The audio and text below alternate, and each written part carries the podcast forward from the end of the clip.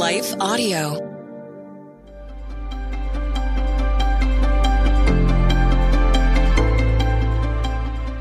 Welcome to the Crosswalk Devotional. We're so glad to have you listening.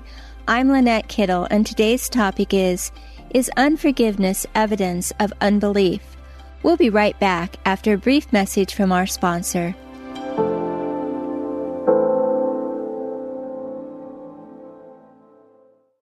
In the past decade, the Action Bible has helped millions of kids across the world better understand the stories of the Bible. Through vivid illustrations and fast paced stories, children have engaged in God's Word like never before. Now in 2024, there is a new edition, the Faith in Action Edition, with enhanced features. The Action Bible Faith in Action Edition has a new color design, 230 Bible stories, and digital resources that will help kids grow in the knowledge of God's Word. These resources include hundreds of devotionals, prayers, timelines, maps, Bible facts, teaching videos, activities, and more. Additionally, kids will learn about seven major themes of the Bible. These themes include courage, faith, hope, love, service, trust, and wisdom. The Faith in Action Edition is the most complete illustrated Bible for kids. You can purchase your copy today of the Action Bible Faith in Action Edition at Sam's Club, Barnes & Noble, christianbook.com, or wherever books are sold. I'm Don Hawkins, and I once heard Chick fil A founder Truett Cathy say, You can tell if a person needs encouragement, check to see if they're breathing. I'd like to invite you to my weekly podcast, Encouragement for You, featuring encouraging guests like Dr. Greg and Erin Smalley, Dan Cathy, the late Dr. Frank Minirth, Josh McDowell, and more. To subscribe to my weekly Encouragement for You podcast, go to lifeaudio.com. That's lifeaudio.com.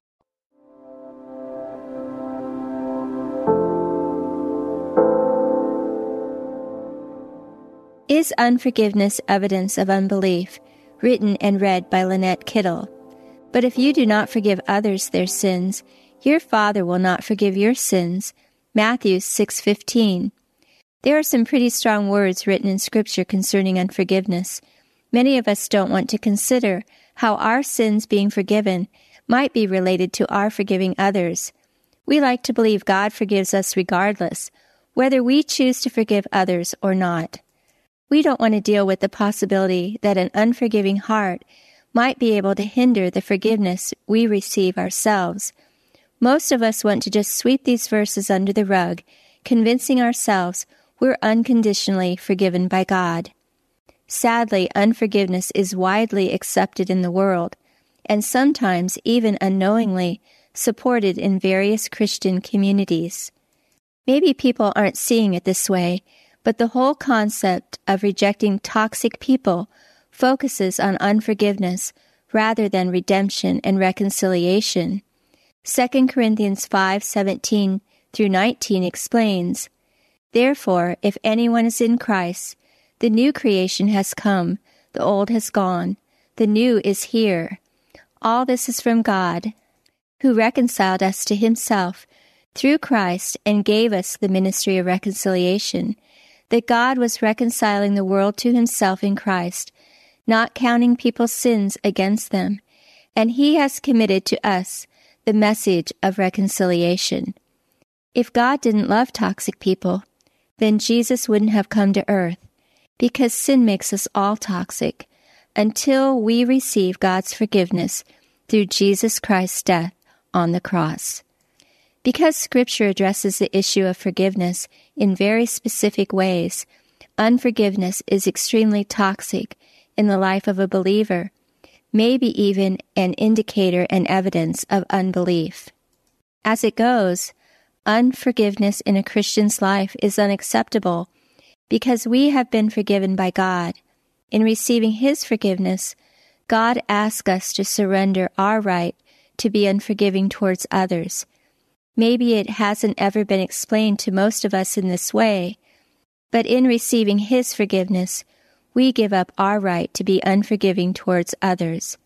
As Mark 11:26 points out, unforgiveness in our lives hinders our receiving God's forgiveness, explaining, "But if you do not forgive, neither will your Father, which is in heaven, forgive your trespasses."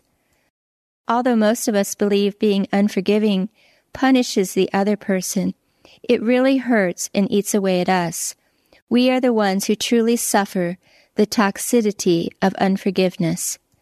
Often we believe we have forgiven others, but in asking ourselves a few questions can help reveal if our hearts have truly forgiven others.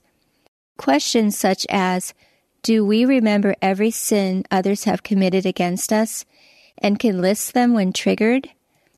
Wives are often notorious for saying they forgive their husbands until he does something more that upsets them, triggering all his past sins to flood their minds and thinking. As well, are we purposefully withholding things from others who have hurt us, like ignoring them or leaving them out of our plans by not inviting them to family gatherings and events, or by keeping beneficial information from them? Likewise, do we slander them to others?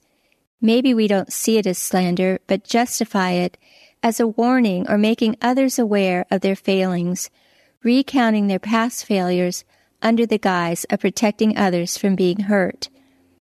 Practicing forgiveness in our lives is vital to our relationship with God. It helps to measure our faith in Him.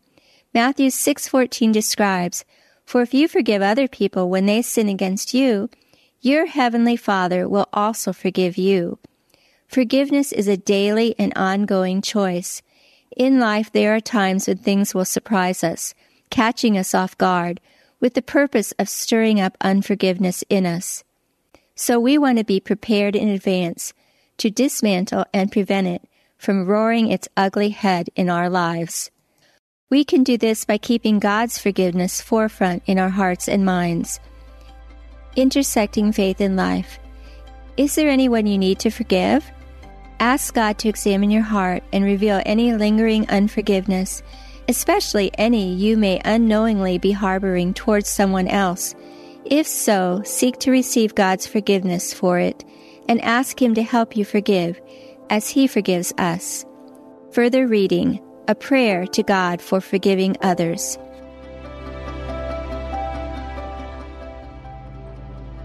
The Crosswalk Devotional is a production of Life Audio and Salem Media. If you liked what you heard today, please take a second to rate and review this podcast in your favorite podcast app so that more listeners like you can find the show. For more faith filled, inspirational podcasts, visit us at lifeaudio.com.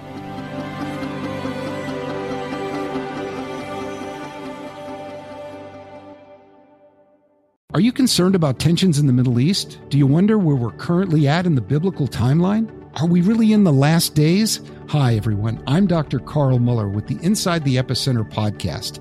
Every week, my co host, best selling author Joel Rosenberg, and I answer those questions and more. You'll hear inside knowledge of our meetings with leaders at the highest levels of government in the U.S., Israel, and the Middle East equipping you to filter the news with biblically sound insights. Find Inside the Epicenter on your favorite podcast app or go to joshuafund.com to listen and subscribe.